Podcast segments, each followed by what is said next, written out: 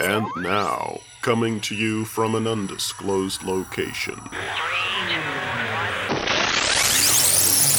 it's the Novus Ordo Watch Tradcast. You've got to be kidding. Habemos e papame. You can't make the stuff up.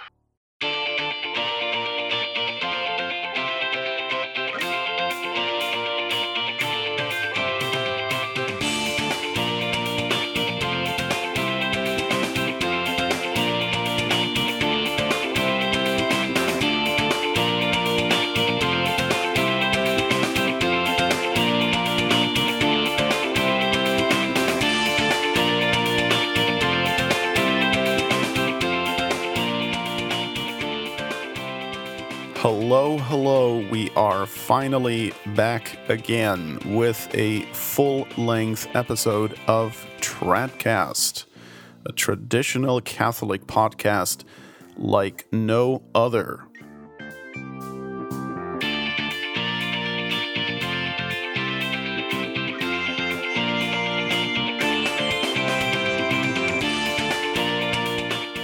Tradcast number 19 is where we're at, and uh, you can count yourself lucky because you are among the 0.0000001% of humanity who actually listens to this podcast. So, welcome to another episode, and let's get started. You've probably noticed that things are getting more and more chaotic in the Novus Ordo Church, and every time you think that it can't possibly get any worse, you are quickly reminded that, oh, yes, it can. Francis has been making it very difficult to keep up the facade that John Paul II and Benedict XVI had put up, the facade that no matter how bad things are in the church, the Pope is in charge and he's Catholic and conservative. And although he may be weak at times, Nevertheless, he means to do the right thing, and he is at heart a real stalwart defender of Catholicism. Now, that's always been a mere facade in the Vatican II Church, but until Francis, this facade had some credibility on the surface. It had the appearance of credibility. Well, with Francis, that's over. You may recall that various commentators, journalists, and bloggers at first, after Francis' election, tried the usual spin of oh, that's not what the Pope really said, or oh, this must have been a translation error, or uh, let me tell you what Francis is really up to with all this. And uh, oh, if only the Pope knew about this scandal, he'd do something about it. Well, you know, it's Francis now. And so, no, the illusion of the pro life, pro orthodoxy, liturgical hardliner Pope, that is definitely over with Francis. I think that at this point, the only ones left defending the man are ultra leftists like Blaise Cupich, Austen Ivereigh, Massimo Faggioli, and presumably the apologetics comedians at Catholic Answers. Although, even there, you can see that not everyone whom they have on their radio program or who writes for them on occasion is on board with the idea that, that there is no orthodoxy problem with Francis. For example, Steve Ray who is a convert to the Novus Ordo from Protestantism and has written a book on the papacy, he certainly expressed some opposition to Francis on his website at catholic-convert.com. And then, of course, you've got the Michael Voris Church Disneyland operation, where every open modernist gets opposed, denounced, and exposed as a heretic except Francis. So, that's a very clever way of dealing with the problem, by the way. You know, you largely just pretend that it's not there. How do people deal with the in your face apostasy of Francis? Well, as we predicted, more and more in the Novus Ordo are warming up to the idea that Francis isn't the Pope because Benedict XVI still is. Now, we've been telling you for a while that uh, this is what's going to be the preferred option for those who want what we may want to call a sedevacantism light. Uh, it's so painfully obvious that Jorge Bergoglio isn't a Catholic that they can no longer sustain the idea that the man is or possibly could be the vicar of Christ on earth, without making the office of the papacy completely meaningless. But since they don't want to touch sedevacantism with a 10 foot pole, they now have a fairly comfortable alternative to fall back on, or so they think. Saying that Benedict XVI is the Pope just seems a lot less nutty than saying that we haven't had a Pope, or at least not a known Pope, since Pius XII.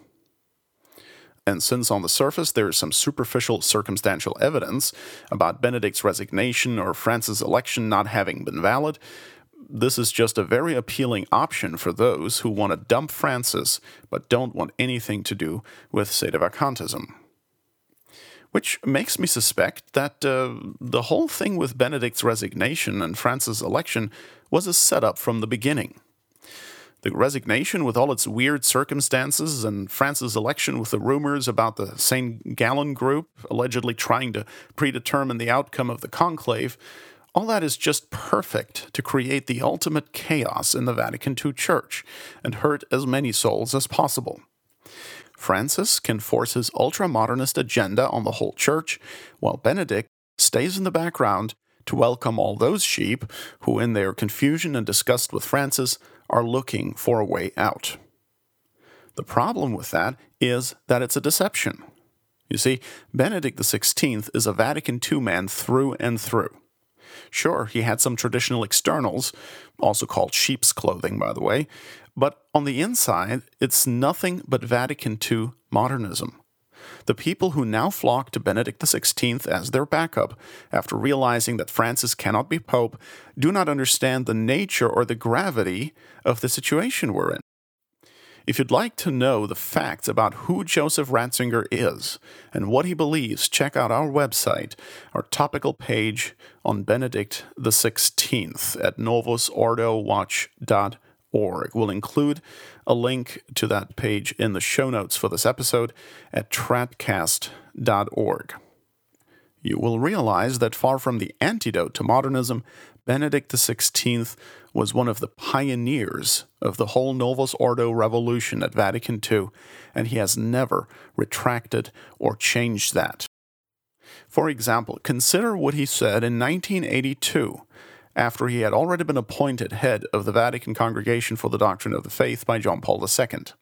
Here's what he said, uh, presumably in reference to the Society of St. Pius X and Archbishop Marcel Lefebvre. Quote, we are witnesses today of a new integralism that may seem to support what is strictly Catholic, but in reality corrupts it to the core. It produces a passion of suspicions, the animosity of which is far from the spirit of the gospel. There is an obsession with the letter that regards the liturgy of the Church as invalid, and thus puts itself outside the Church. It is forgotten here that the validity of the liturgy depends primarily not on specific words, but on the community of the Church. Under the pretext of Catholicism, the very principle of Catholicism is denied, and to a large extent, custom is substituted for truth unquote. That's from his book Principles of Catholic Theology, page 377. It was published in the original German in 1982 and released in English in 1987 by Ignatius Press. In the same book, he also says the following about opposition to Vatican II quote, We must be on our guard against minimizing these movements. Without a doubt, they represent a sectarian zealotry that is the antithesis of Catholicity. We cannot resist them too firmly. Unquote. And you can find that on pages 389 and 390. Anyway, enough of Joseph Ratzinger for now. Again, if you want to find out the truth about the man, go to our Benedict XVI page linked in the show notes. My guess is that right now his job is to keep those who are fed up with Francis from leaving the Novus Ordo sect and embracing Sedevacantism. Unfortunately, this seems to be working because online you can find more and more people now seriously toying with the idea that Benedict never validly resigned and is the real pope. I realize that this is more satisfying emotionally than having to say that we've had no known pope since 1958, but unfortunately, it is not based on Catholic teaching or principle. And so, it is chaos all over. The SSPX is divided, the resistance SSPX is divided, EWTN and the Novus Ordo apologists are divided, various so called cardinals and bishops are divided, the Fatima Center is now divided, the laity are divided all over, and more than ever. So keep that in mind when someone tells you that, ooh, you Sedevacantists are just so divided. Yeah, well, you know, in our case, any division we have is the necessary consequence of the truth of our position. There is no Pope. The governing authority in the church is absent as far as we are empirically able to tell. So, for that reason, we are left to deal with anything and everything on our own, more or less. That's not a disproof of sedevacantism, that's just what the very position entails in practice. Disunity or disorder among sedevacantists goes to show how important the papacy is, and how the Pope is indeed, as Catholic doctrine says, the principle of unity in the Church, the ultimate teacher and legislator for all Christians. Take that away, and you will have disunity and problems. So, disunity or disorder in state of sedevacantism is natural and makes sense because, as we maintain, there is no pope. But all those Novus Ordos, conservatives, semi traditionalists, etc., who acknowledge Francis or Benedict as pope, well, they have a pope in their minds, and they still have chaos. And that is the difference. And it shows that in their religion, the Pope really is not the principle of unity, is not the supreme monarch and teacher of all Catholics. In their religion, the Pope decrees or teaches something, and then each of the faithful decides on his own what to do with that. Let me give you an example to illustrate what I mean. So, the 1983 Novus Ordo Code of Canon Law, promulgated by John Paul II in 1983, with the full force of his supposed apostolic authority, legislates that baptized non Catholics, i.e., Orthodox, Protestants, and so forth, can receive Holy Communion, extreme unction, and absolution and confession under certain circumstances without first converting to Catholicism, and not just in danger of death, but also for some other unspecified grave necessity. That is Canon 844, paragraphs 3 and 4 of Novus Ordo Canon Law.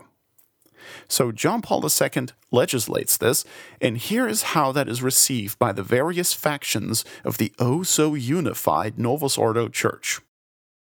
The people at Catholic Answers say, okay, great, a new law is on the books, we'll take it and defend it. Then, a bit to the right of Catholic Answers, you'll have people saying, hmm, oh, well, this law can't possibly mean what you think it means. It can't mean that Protestants can receive Catholic sacraments. That's not what it means. It can't. Then, further to the right of that, you'll have people saying, look, I don't understand this. I, I agree. It looks like it's saying that Catholic, non-Catholics can receive the sacraments, but um, look, uh, perhaps it's not right. But uh, what we really need to do here is pray for the Pope. Okay, let's just pray for the Pope. Then to the right of that group, you have people like Christopher Ferrara, the remnant columnist. He would say something like, Oh, this is clearly evil and we have to reject it, but it's not really a law because of reasons X, Y, and Z. And then to the right of that, you have people like the late John Vennari and Society of St. Pius X saying, nope, this law is evil, we'll resist it. End of story. So that's typically how centrist and right of center people in the Novus Ordo sect would respond to an evil law that has been legislated by a supposed true pope. Now, what about those left of center, you might wonder? Well, that's easy. Those to the left of Catholic Answers would say, Catholic sacraments for Protestants? Uh, heck, we've been doing that since the 60s. Finally, the Pope's coming around. And even further left than that, you'll find people saying, You guys need to stop with all that magic sacrament stuff. What counts is the spiritual experience. And all of these people, ladies and gentlemen, are part of the same Vatican II church. You can find all of these in the same church. And why is that? Well, at the end of the day, all of these people have one thing in common. They all accept the false popes since 1958 as valid. This is what accepting manifest non Catholics as popes does to you the church's unity of faith and government has been completely destroyed, and there's only a semblance of unity, a semblance that comes from everyone in all of these groups saying that Francis or whoever is Pope, but not necessarily acting like it. Well, with all this chaos, it's not surprising that the folks at the semi traditionalist newspaper The Remnant sponsor an annual so called Catholic Identity Conference and that is held this year from October 27th through the 29th in Weirton, West Virginia. If you look at the schedule for that conference this year, you see that the speakers include the Kazakh bishop Athanasius Schneider, currently the darling of the semi traditionalists. Then there are also, of course, Michael Matt, the editor of The Remnant, as well as Christopher Ferrara, John Rao, Elizabeth Yore, Ed Pentin, and a number of Indult, and SSPX priests. Well, I can tell you right now that this identity crisis self help conference, no matter how well intended, is not going to accomplish anything. And that is for three reasons. First, because their ultimate standard for determining the Catholic identity is not traditional Roman Catholic doctrine, but only bits and pieces of that doctrine as determined by their refusal to countenance sedevacantism. They simply do not use Catholic principles. Secondly, because they do not allow the position they take to be determined by the evidence. Rather, they are selective about what evidence they will and won't accept so as not to allow for the undesirable conclusion of sedevacantism. And third, because they're trying to appeal to too broad of an audience as to be able to come to a certain, clear, and truly Catholic conclusion. The remnant is always going to be wishy washy in its position, in its principles, etc., because they're trying to reach an audience that is too diverse. They're trying to appeal to the big tent conservative Novus Ordos, indult traditionalists, SSPXers, and at this point, probably also those who believe Benedict XVI is the Pope, so that the end result is that they will always be tempted to promote a lowest common denominator position. Now, on September 8th, the Remnant released a three minute promo video clip for their Identity Crisis conference, and I'd like to say a few things about that. First, the title. It's called Catholics Rising, a major event coming soon. See, there we go already with the lack of principle. They say they are Catholics rising. And if you look at the video, it's clear that they're rising against Francis and basically the whole Vatican II religion. So, what does that mean for Francis and his underlings?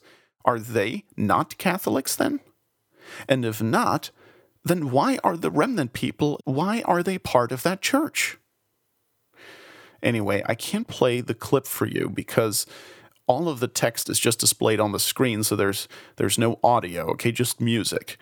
So I'm going to have to go through this by reading some of the text. So a few seconds into the clip, a quote of St. Jerome appears that says, quote, I suppose the gates of hell to be the doctrines of heretics by which men are ensnared and drawn into hell. Unquote. Now, we'll get back to that in a moment. Let me continue describing the video first. Then, a bit later, the following words appear on the screen What is happening to the Catholic Church? It's becoming a new religion. And then, a little later still, many Catholics have had enough.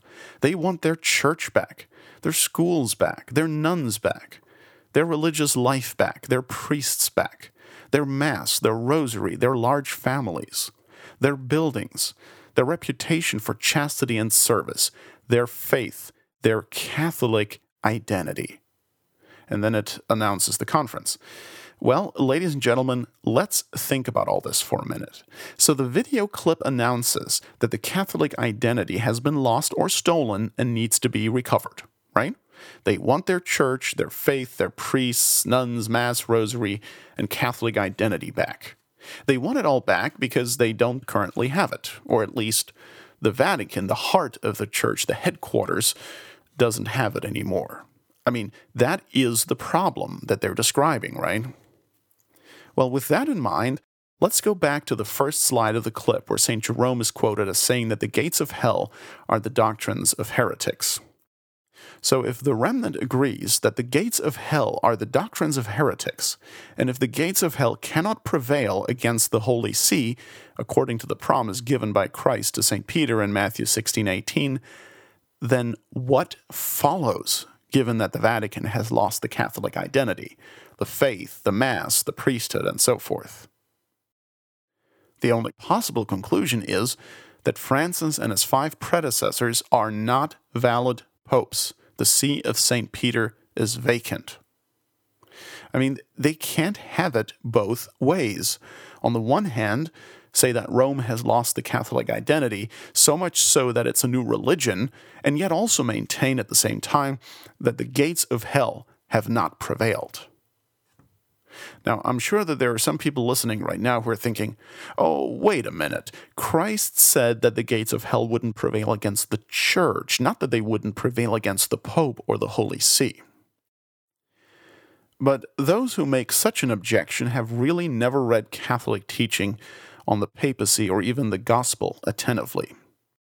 For example, here's an excerpt from the apostolic letter In Terra Pax of Pope St. Leo IX. Quote, the Holy Church built upon a rock that is Christ, and upon Peter or Cephas, the son of John, who was first called Simon, because by the gates of hell, that is, by the disputations of heretics, which lead the vain to destruction, it would never be overcome. Thus, truth itself promises, through whom are true whatsoever things are true, the gates of hell will not prevail against it. The same Son declares that he obtained the effect of this promise from the Father by prayers, by saying to Peter, Simon, behold, Satan hath desired to have you, that he may sift you as wheat. But I have prayed for thee, that thy faith fail not, and thou, being once converted, confirm thy brethren. Therefore, will there be anyone so foolish as to dare to regard his prayer as in any way vain, whose being willing is being able? By the see of the chief of the apostles, namely by the Roman Church, through the same Peter as well as through his successors. Have not the comments of all the heretics been disapproved, rejected, and overcome? And the hearts of the brethren in the faith of Peter, which so far neither has failed nor up to the end will fail, been strengthened? Unquote. That was Pope St. Leo IX you can read this for yourself in Denzinger 351. Likewise, the First Vatican Council declared, quote, So this gift of truth and a never failing faith was divinely conferred upon Peter and his successors in this chair, that they might administer their high duty for the salvation of all, that the entire flock of Christ turned away by them from the poisonous food of error might be nourished on the sustenance of heavenly doctrine that with the occasion of schism removed, the whole church might be saved as one, and relying on her foundation, might stay firm against the gates of hell. Unquote. That's Vatican I, Dogmatic Constitution Pastor Aeternus, Denzinger, 1837. See, this is exactly what I meant when I said earlier that for the semi traditionalists, like the people of the remnant, their ultimate standard for determining the Catholic identity is not traditional Roman Catholic doctrine, but only bits and pieces of that doctrine as determined by their refusal to countenance sedevacantism. The quotes you just heard from Pope Leo IX in Vatican I, do the semi trads believe that? No, they don't, and that's exactly why we call them semi traditionalists. Oh, they're traditional, all right, but only until that traditional Catholic doctrine conflicts with their position. and it does very much conflict with their position when it comes to doctrine regarding the papacy, the magisterium, and the church. And this is why this Catholic Identity Conference is doomed from the start. Sure, people will hear nice talks and enjoy some good food and great company, meet people, have masses, some valid, some not so valid. But at the end of the day, it will do nothing but perpetuate the problem of the Vatican II Church. Because all these people refuse to acknowledge the simple truth that people who are manifest non Catholics cannot be valid Catholic authorities. And you cannot be a Catholic against the Pope. And I know people always like to bring up the argument that, well, well, you don't have the authority to say that Francis isn't Pope. You can't say that because you don't have the authority.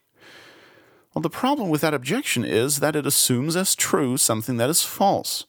It assumes that it requires authority to be able to know and point out that Francis cannot be the Pope of the Catholic Church but that isn't true. It simply does not require authority to draw a necessary conclusion from true premises. And that's all we're doing. And look at what happens if you don't do that.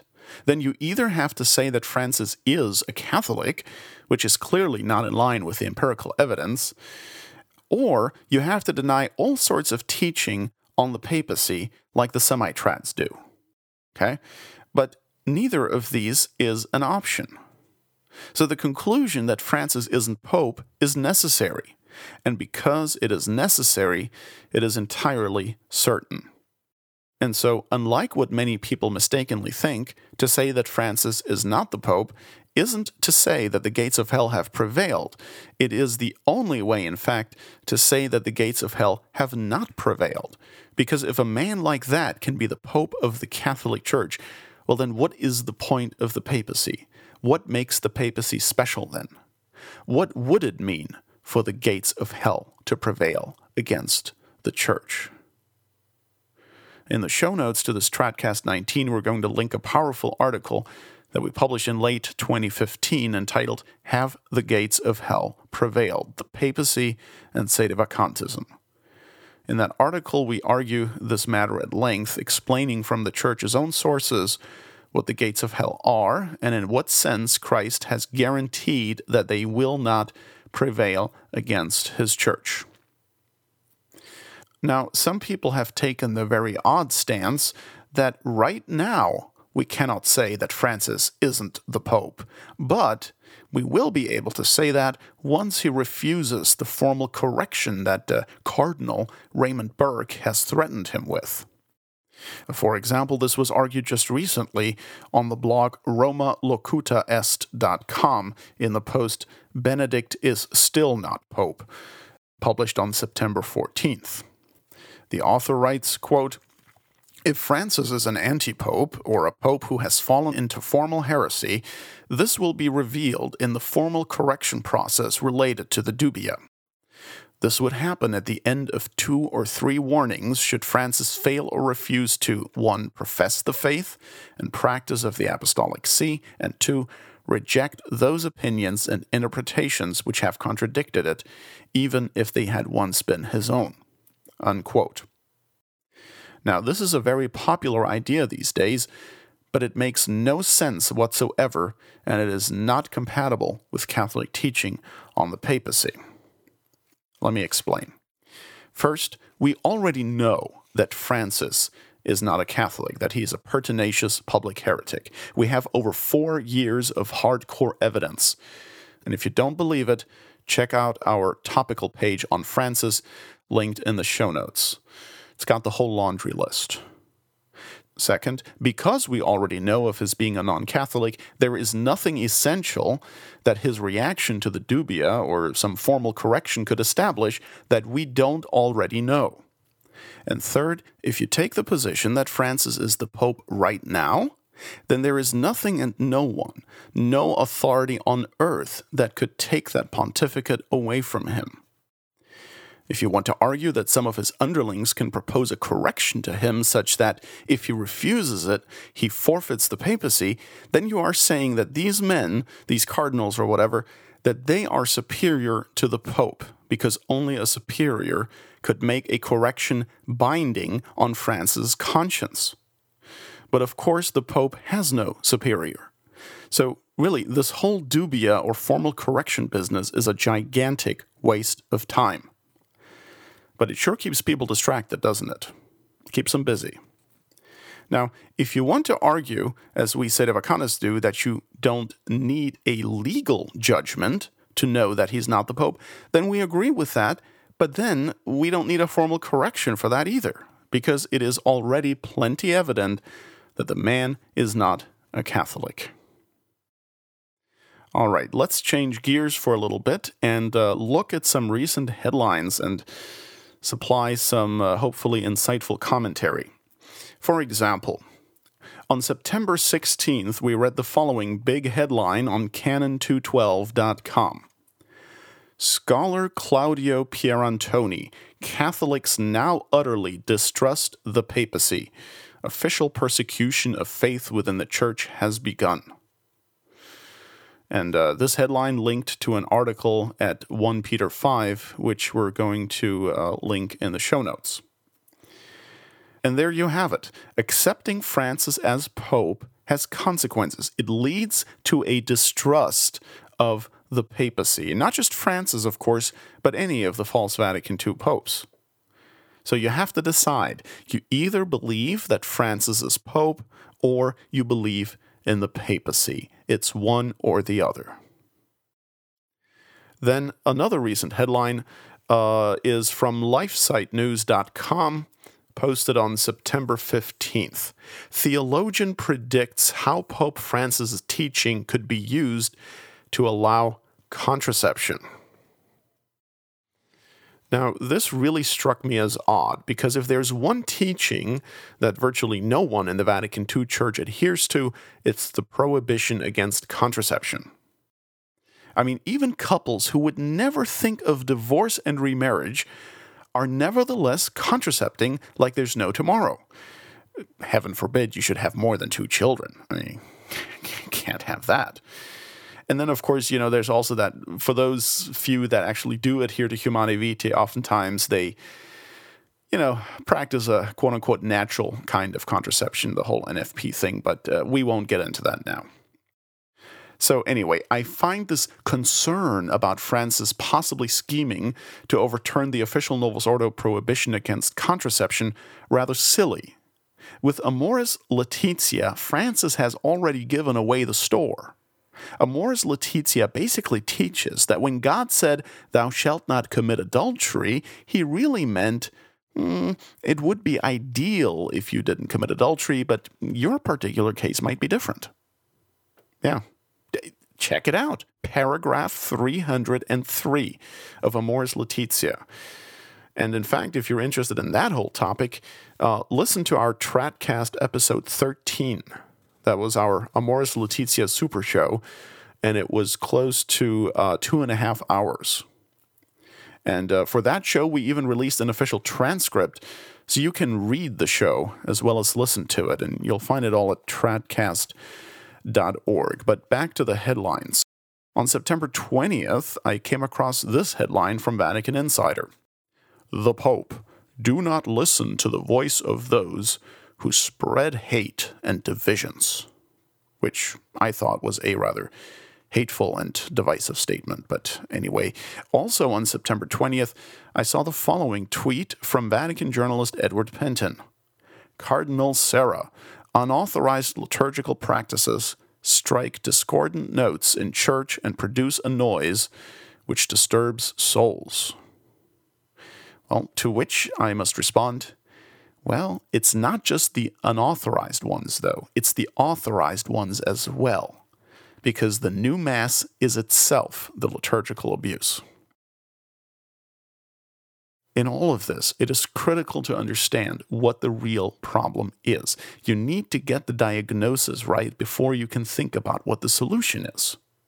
Unfortunately, many people, and many of them well intentioned, that's, that's not the issue, many people fail right there at the first step. They do not correctly identify the nature of the problem. And so, of course, any remedies they try to apply are bound to fail. And the problem gets worse and worse and worse. And that's why, if you look at what has happened since Vatican II, everything has progressively gotten worse. Now, some might say, no, it didn't. Things actually got better under Benedict XVI. But that's not true, you see. What Benedict did was he distracted you with some nice externals, especially his Summorum Pontificum, to keep you in the game. And while you were in a delirium over what the remnant was telling you was the great restoration of tradition, Benedict humiliated Christ in a synagogue in Cologne, held another interfaith prayer meeting at Assisi, paid his obeisance to the Jews at the Wailing Wall in Jerusalem, perpetuated the World Youth Day frenzy, and appointed cardinals like Reinhard Marx, Donald Wuerl, Francesco Coccopalmerio, Rainer Woelki, and Louis Tagle. So, at best, Benedict was a speed bump on the way to hell. On the lighter side, a headline that appeared on September 6th at uh, HollywoodReporter.com Jonathan Pryce to play Pope Francis in Netflix movie. Now, I thought that was odd because uh, they could have just used Jorge Bergoglio. I mean, he's already playing Pope Francis in the real world. Oh, yeah, Anthony Hopkins is going to play Benedict XVI. That's the cannibal from The Silence of the Lambs. All right, it's time for us to take a break here, but uh, before we do, I want to remind you of why you're not Novus Ordo anymore. Here is reason number 6042. Sing a new church into being, one in faith and love and praise.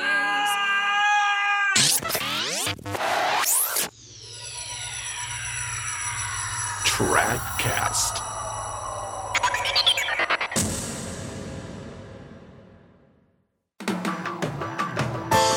Are you interested in truly Catholic radio programming? One that addresses not only the current crisis in the church and world, but also discusses literature, art, doctrine, spirituality, and current events? Then tune into member supported Restoration Radio at www.restorationradionetwork.org. Restoration Radio, the network for the thinking Catholic.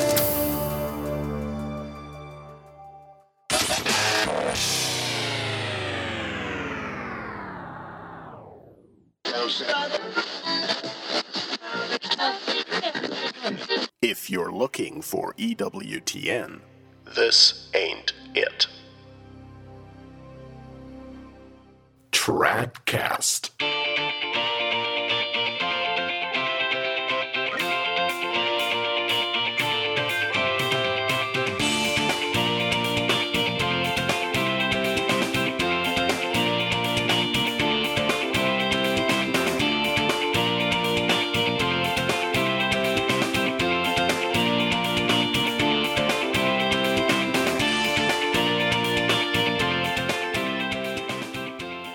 All right, we're back.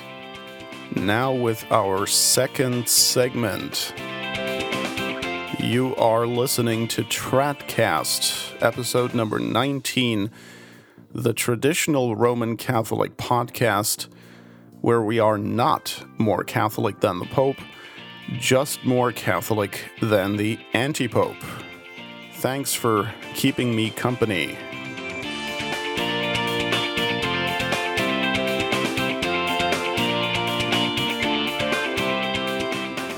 You know, a lot of Novus Ordo cardinals seem to have an awful lot of time on their hands, and one of those, especially now, is the heretical Cardinal Gerhard Ludwig Müller, until July 1st, the head of the Congregation for the Destruction of the Faith.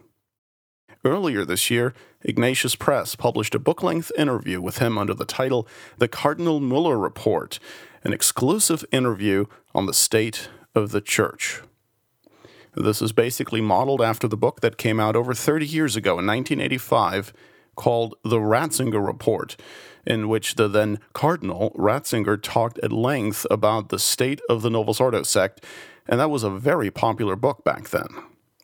Now, I'd like to quote you a few things from that book, The Ratzinger Report, to demonstrate that so much of the stuff we hear in the Novus Ordo conservative camp these days was already said back then, 30 years ago, and really nothing has changed. So if you fell for it then, please do not fall for it again when you hear it from various conservative prelates this time around. For example, chapter 2 of the Ratzinger report is entitled A Council to be Rediscovered.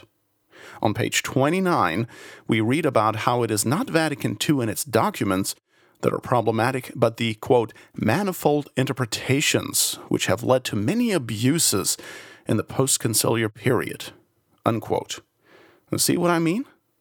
Back in 1985, a mere 20 years after Vatican II ended, they were already talking about how the council had to be rediscovered. Well, apparently it had somehow gotten lost in those 20 years, and now was time to reconnect with the real council. Then Ratzinger says it is also our fault if we have at times provided a pretext to view Vatican II as a break and an abandonment of the tradition. There is instead a continuity that allows neither a return to the past nor a flight forward, neither anachronistic longings nor unjustified impatience. Unquote. Sound familiar, folks? This is the hermeneutic of reform in continuity stuff that Benedict XVI has been preaching. He said it already as far back as 1985, and it is now once again being sold to us as the great solution to the Vatican II problem. Well, then where is it? Where is this continuity? Don't just talk about continuity, demonstrate it, do it, live it. But they can't because it's just words.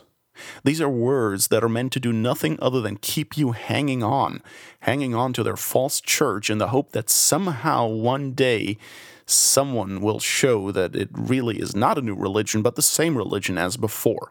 No break, just continuity. And that's why we're hearing the same stuff from back then, still today, 30 years after the Ratzinger Report and 50 years after Vatican II. Don't let them get away with it again. They fooled us 30 years ago. They can't fool us anymore. And by the way, for those who think that Benedict XVI brought some uh, restoration of tradition, here's what Ratzinger said about restoration in the Ratzinger Report, page 37.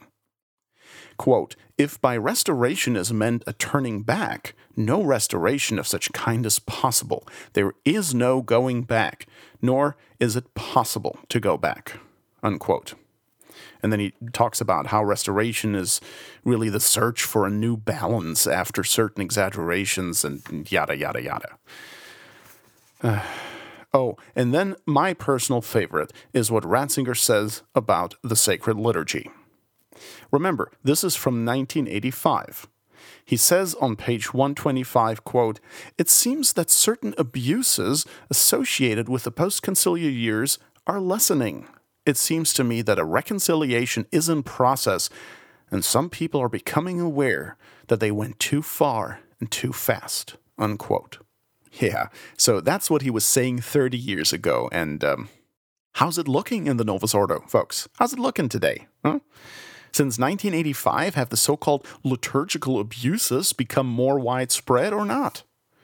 I say so called liturgical abuses because you know that if the Vatican authorities really believed that they are abuses, they would have long done everything in their power to stop them. But this is just words.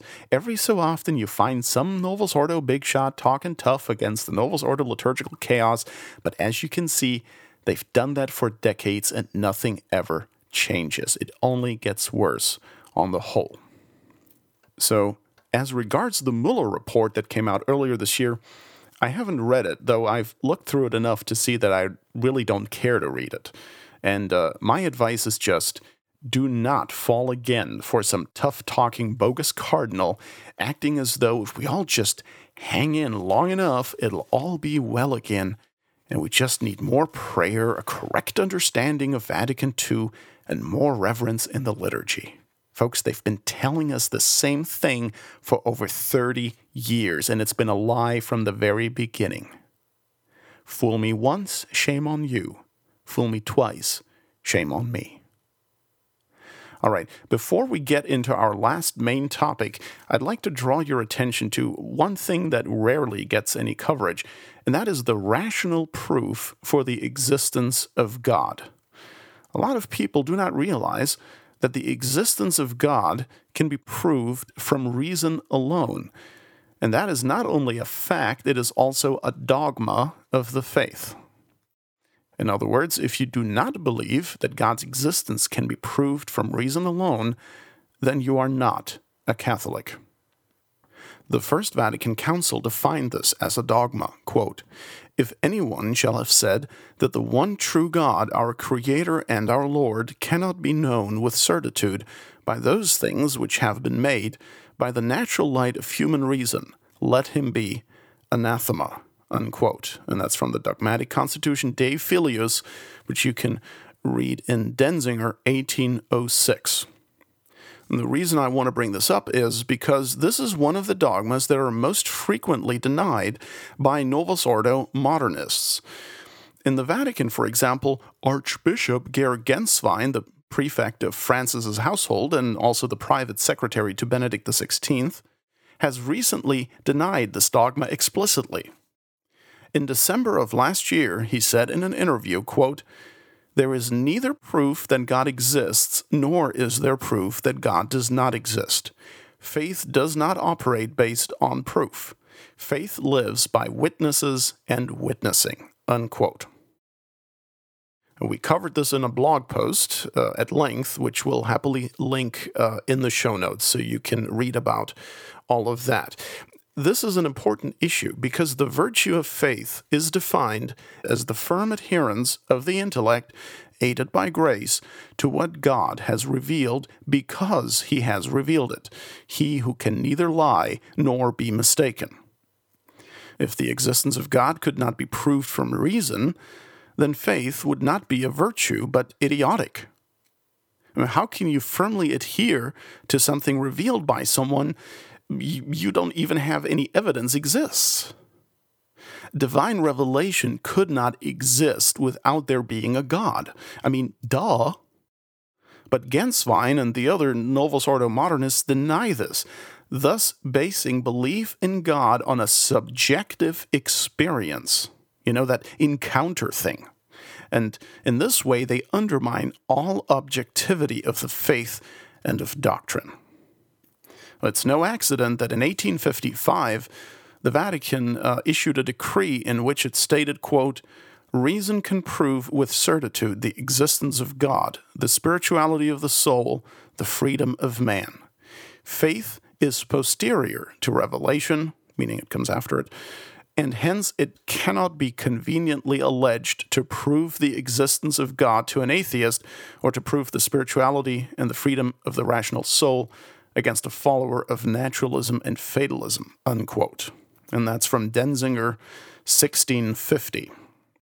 So the possibility of proving God's existence from reason is crucial. And when Pope St. Pius X put together the Oath Against Modernism, he made this one of the very first things to which assent must be given. Quote, First of all, I profess that God, the origin and end of all things, can be known with certainty by the natural light of reason from the created world, that is, from the visible works of creation, as a cause from its effects, and that therefore his existence can also be demonstrated. Unquote. That's the oath against modernism, the motu proprio sacrorum antistitum.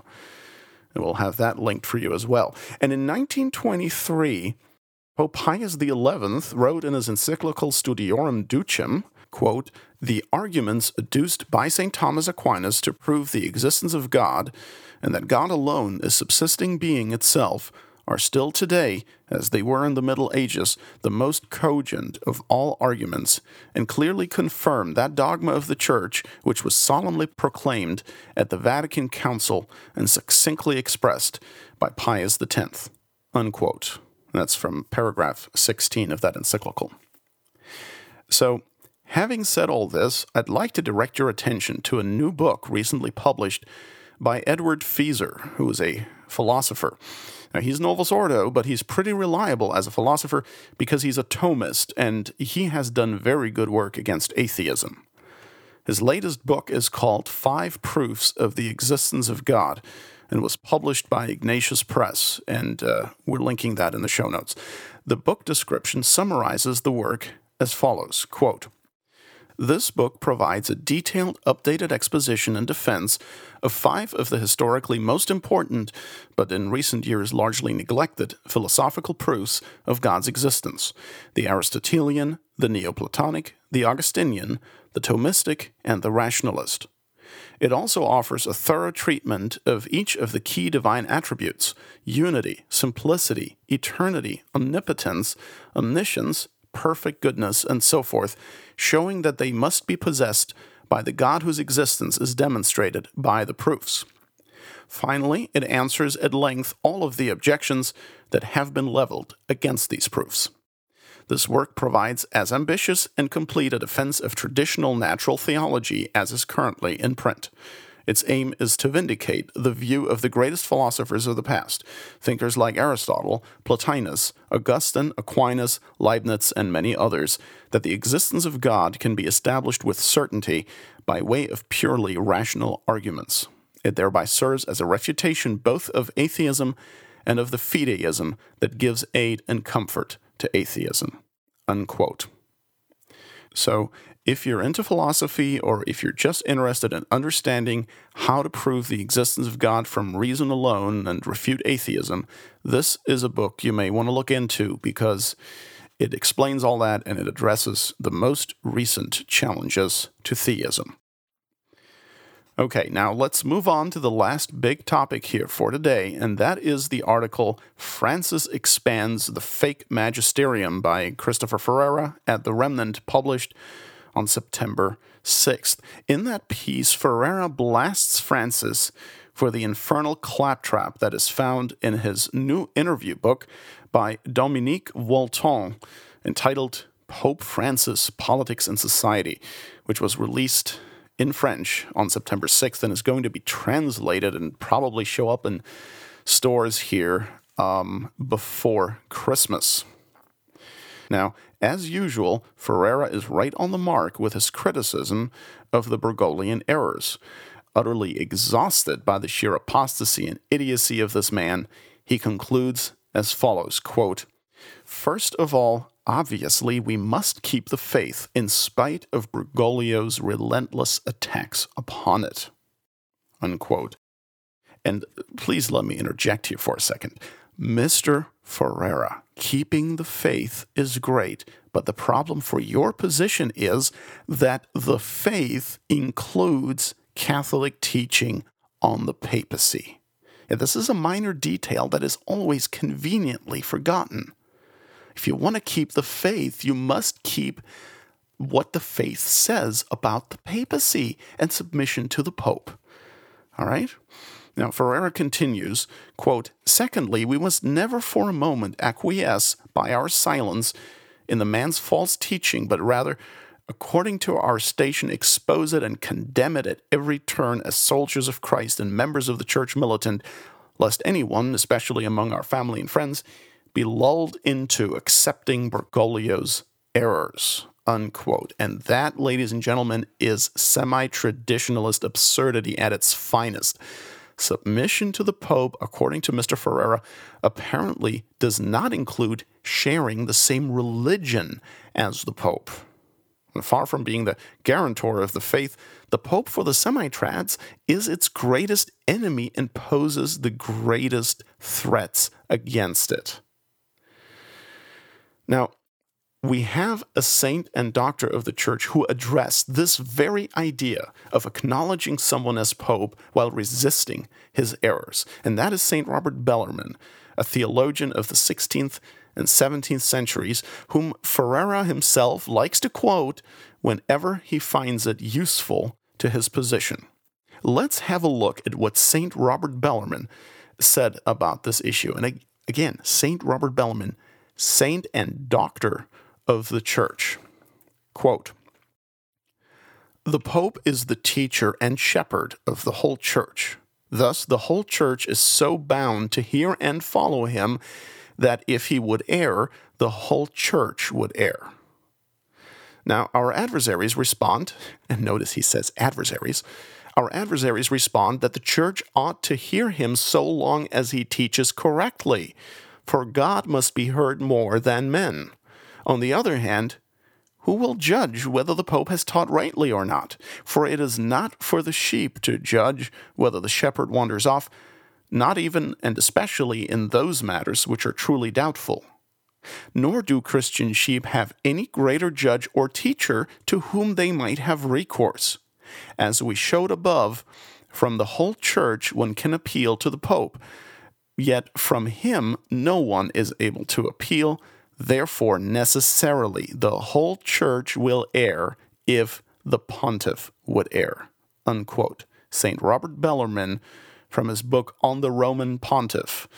De Romano Pontifice, Book 4, Chapter 3. Folks, the idea that the Pope can have his own religion that isn't the Catholic religion, and yet he is still the Pope, is ludicrous. It completely destroys everything the Church teaches about the papacy as the sole guarantor of the true faith, the rock which cannot crumble. You know, in a recent interview, Bishop Athanasius Schneider pointed out that the Pope is not the owner of Catholic truth. And yeah, that's very true. But he is its guarantor. Okay? Let me quote Schneider for a second. Quote, First of all, we should bear in mind that the Pope is the first servant in the Church.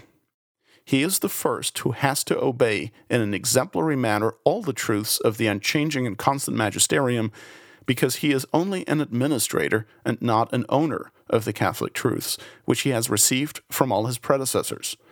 The Pope must never himself behave towards the constantly transmitted truths and the discipline by referring to them as if he were an absolute monarch, saying, I am the Church, analogously to the French King Louis XIV L'état c'est moi. I am the state. Unquote. Actually, that is exactly what the Pope is. The Pope is the church more than anyone else could be said to be the church because the Pope enjoys the plenitude of the apostolic authority given by Christ. All authority in the church ultimately flows from the Pope. Even if all our books, all our Denzingers and dogmatic manuals and sacred scripture and conciliar documents and all of that, if all of that vanished, the church would not be without the true doctrine because she carries it within herself. And if there is one person who could justly be said to contain all of that in him, it is the Pope. And that is why Pope Pius IX said, I am tradition in case you're not familiar with that anecdote, he said that during the First Vatican Council to Cardinal Filippo Guidi, who had said that bishops are witnesses of tradition. Let me quote from Dom Cuthbert Butler's The Vatican Council, published in 1962 by the Newman Press, page 355. Quote, Witnesses of tradition, said Pius, there's only one. That's me. Unquote. And sometimes this is rendered a bit differently that he said, Tradizione, tradizione son io. Tradition. I am tradition. Now, some, you know, cast doubt on whether he actually said that. But it makes perfect sense because it is true. If you read the Catholic teaching on the papacy, that is what follows. The Pope is tradition, so to speak. The source given for this anecdote is the private journal of Bishop Felix Dupanloup, Dupanloup, who attended the council. Anyway, sorry I got off on a tangent here. Let's return now to Chris Ferrara's piece against France's fake magisterium. Quote, he must be confronted day in and day out by the Orthodox Catholics he so clearly despises and seeks to ostracize with his cheap demagoguery, even to the point of effectively assisting the secular state he absurdly deems healthy in its ever widening witch hunt for hate speech and hate groups. Thirdly, we ought to consider the real possibility that with this pope we have entered into uncharted territory in the history of the papacy. The chair of Peter is occupied by a man who appears to have been valiantly elected to the papacy, is universally recognized as a successor of Peter, and yet de facto is a kind of antipope in terms of his words and deeds. Worse, not even the literal antipopes of the past have uttered the falsehoods and inanities that flow from Bergoglio like a river from its source. Unquote. Ah, a kind of antipope. In terms of his words and deeds, yeah. just not in terms of his person, huh? I guess it's just words and deeds floating around there. Ferrara is wanting to have it both ways. He wants to insinuate that Francis is an anti pope, but not actually say it. And he needs plausible deniability, too, you know. I didn't say he was an anti pope. Some time ago, Ferrara called him an anti Catholic pope and an undertaker pope. And now he's moved on to de facto anti pope in his words and deeds. Look, just say he's an anti pope already, okay? For goodness sakes. Ferrara continues, quote, the astounding spectacle should fill us with dread over the threat it poses to the Church, to our children, to countless other souls, and to the world at large. It should impel us to pray for the Church's deliverance from this pontificate, but also to pray for Francis himself, despite the legitimate outrage he provokes and the emotional response to his annex that rises in the flesh.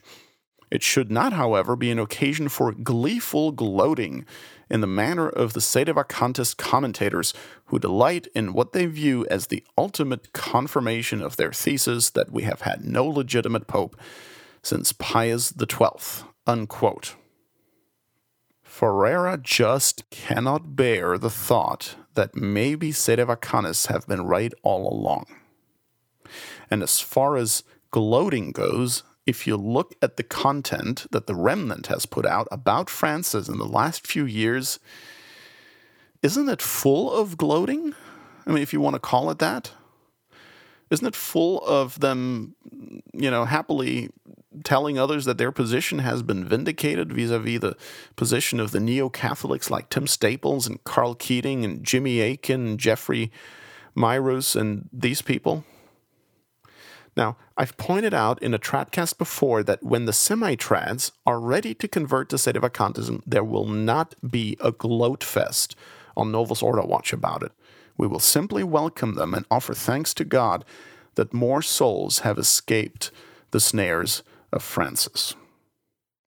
But I think that what's happening here is that Mr. Ferrara simply dreads the thought that Sedevacantists have been right all along, and he must pull out all the stops he can to avoid saying so.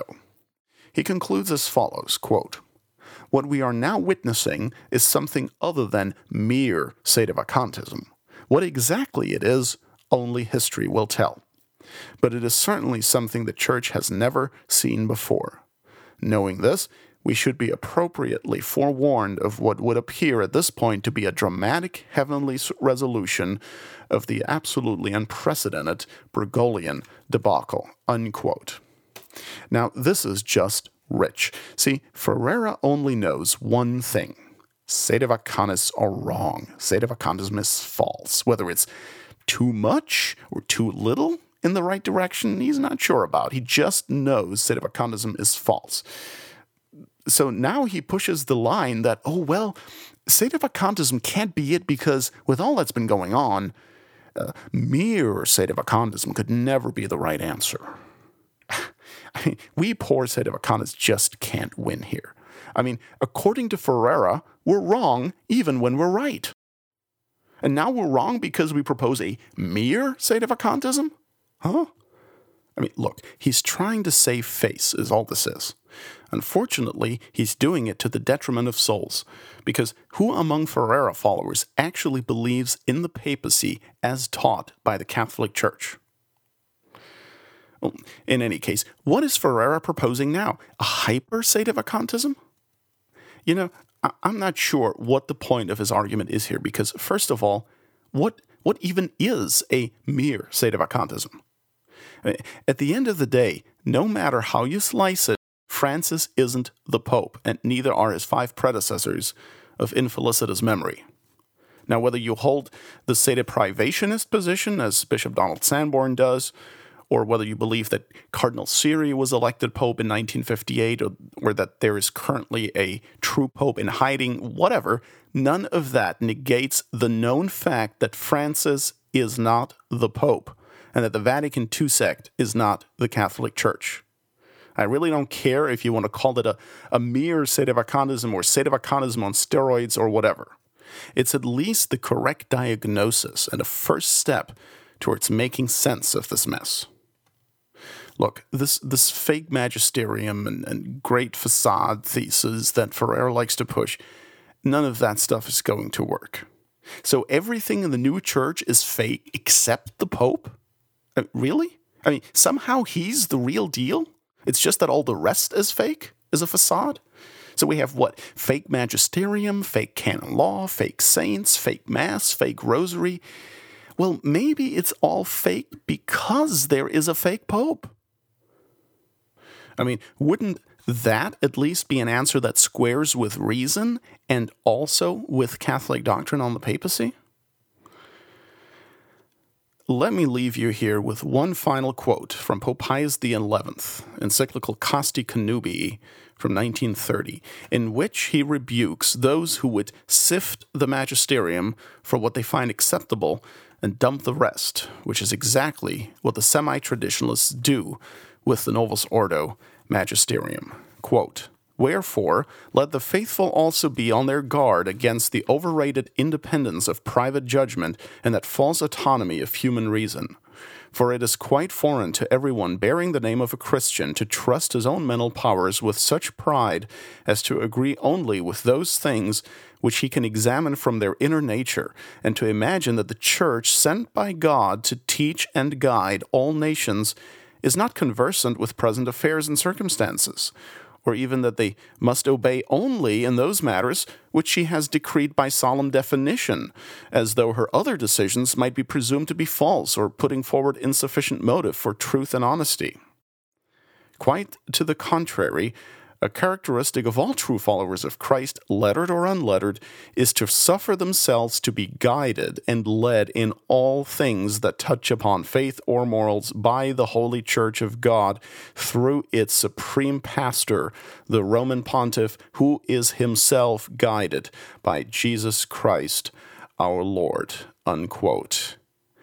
Ladies and gentlemen, there can be a false pope illicitly sitting in the chair of Peter, someone claiming to be Pope who isn't. That is possible. Catholic teaching does not rule that out. But there cannot be a true Pope who doesn't even adhere to the Catholic religion. There cannot be a true Pope and yet a fake magisterium. And with this, we'll call it a day. Thank you very much for listening so patiently, and please spread the word and maybe you can even help us out with our expenses a little by making a tax-deductible contribution at novusordowatch.org slash donate. Until next time, may God bless you.